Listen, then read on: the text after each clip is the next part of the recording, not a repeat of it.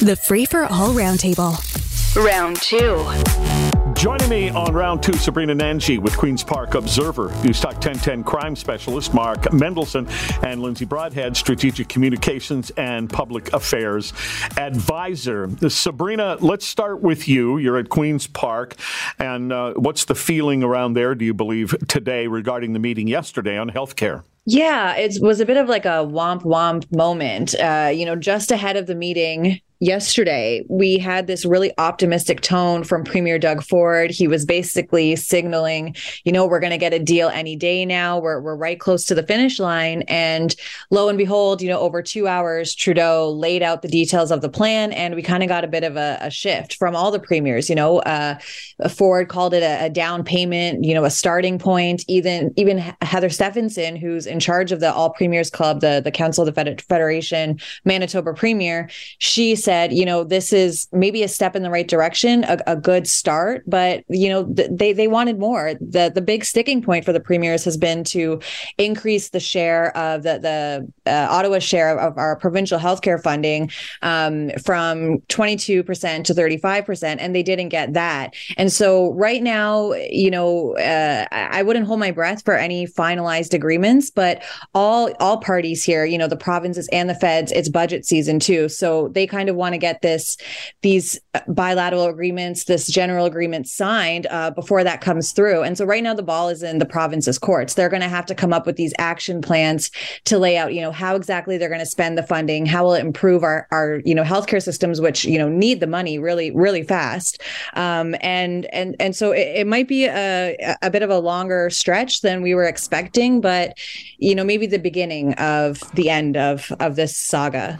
We learned from Toronto City Hall getting about a 7% increase in property tax. That'll affect everybody. And now Toronto City Council votes to explore new revenue options, including a parking levy. So, uh, Lindsay Broadhead, did you grab your wallet and hide it? yeah, that's right. I have shoe boxes under my bed now uh, that I'm I'm filling.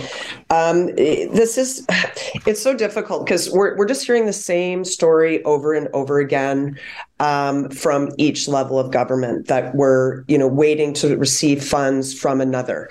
Um, in this case, though, however, um, I'm kind of unabashedly uh, pro Toronto, which I know doesn't sit well in uh, many areas of the country.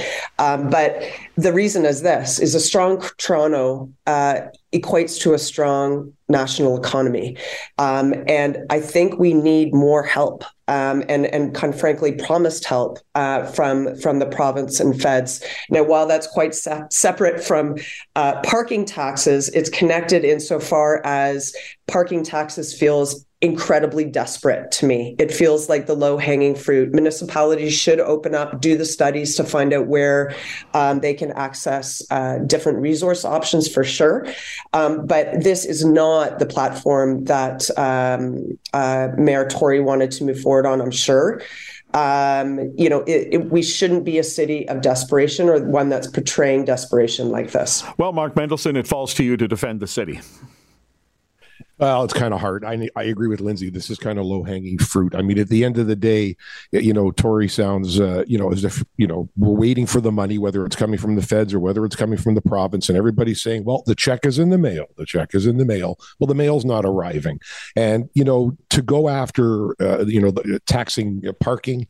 I'd rather have that, quite frankly, than, than than turning the Don Valley parking lot into a toll road, or the or the Gardiner Expressway as well, which which is something else they've talked about. I, I, you know, this is easy pickings, I think, for the for the city. But at the end of the day, we as a city are worried about our, our crime, our TTC, um, the police budget, the TTC budget, um, housing, infrastructure, mental health, uh, you know, workers out on the street. All of this costs money and the money has to come from somewhere. And so far, it's not coming as expected from the from the province or the feds.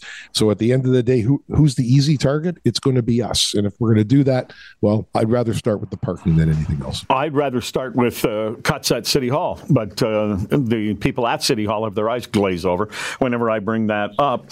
So um, the um, Loblaws is fighting back on social media. I've been talking to a few people about this through the course of the morning, and maybe I'll, I'll start with you, Sabrina. Would it be better for Loblaws to keep quiet? Because right now, the grocery stores are not winning in the area of public opinion when people go in and, and the, the total comes at them when they've bought a basket of groceries and they go, Excuse me? I wasn't trying to buy the store.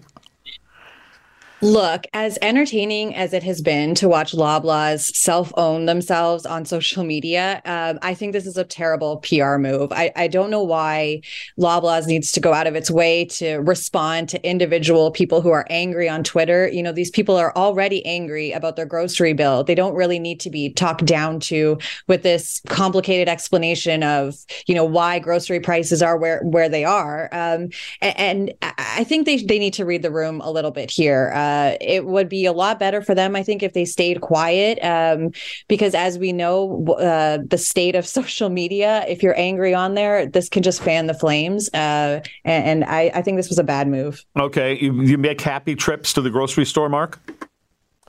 I make lots of trips to the grocery store. And I, you know, full disclosure, Loblaws, no frills. That's my uh, that's my bailiwick. But you know, Sabrina's right. I mean, when Loblaws came out and said we're gonna we're gonna freeze prices for a couple of months, I think starting in October, November, and which is just now ended. They've been doing that for years. So they're they're sort of dangling this carrot in front of us, like they're doing us a favor.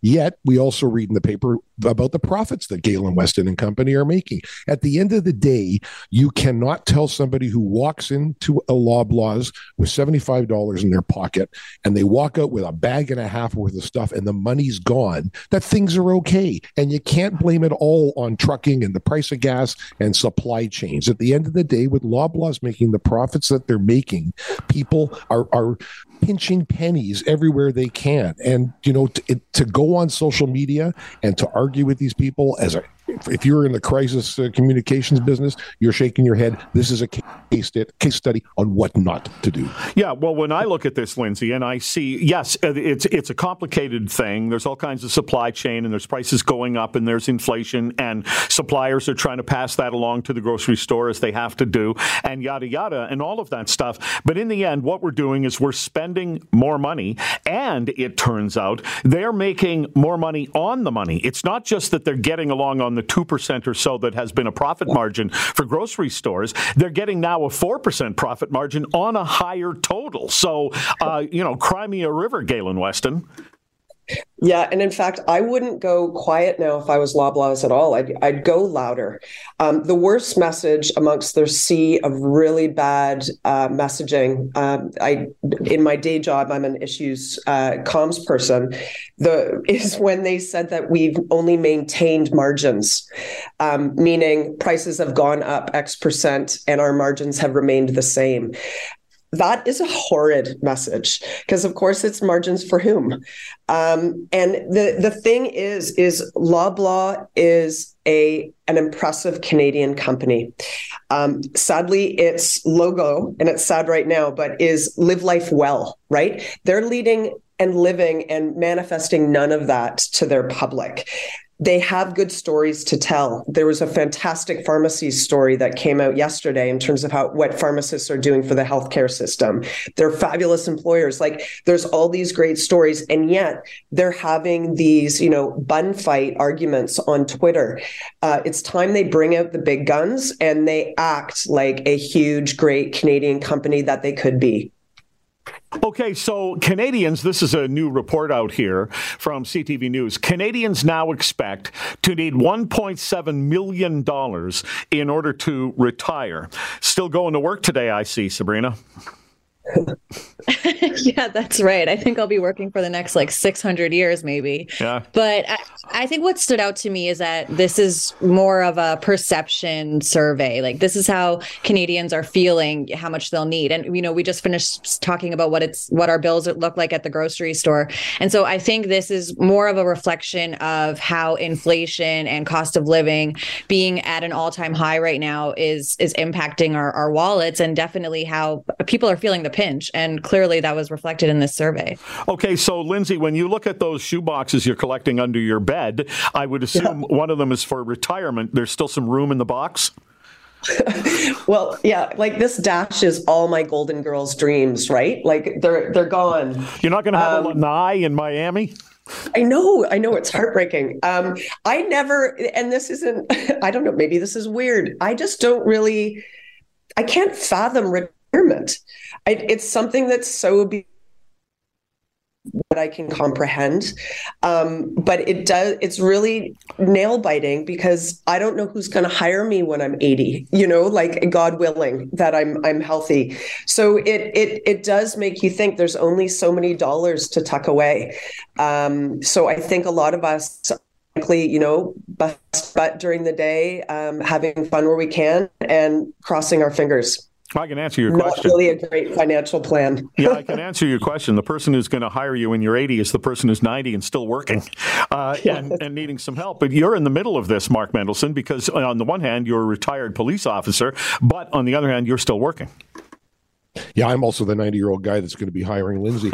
Um, yeah, no, I mean, yeah, I retired, and uh, you know, of course, I retired on a Friday and opened up my own company on the Monday, so my retirement was the weekend.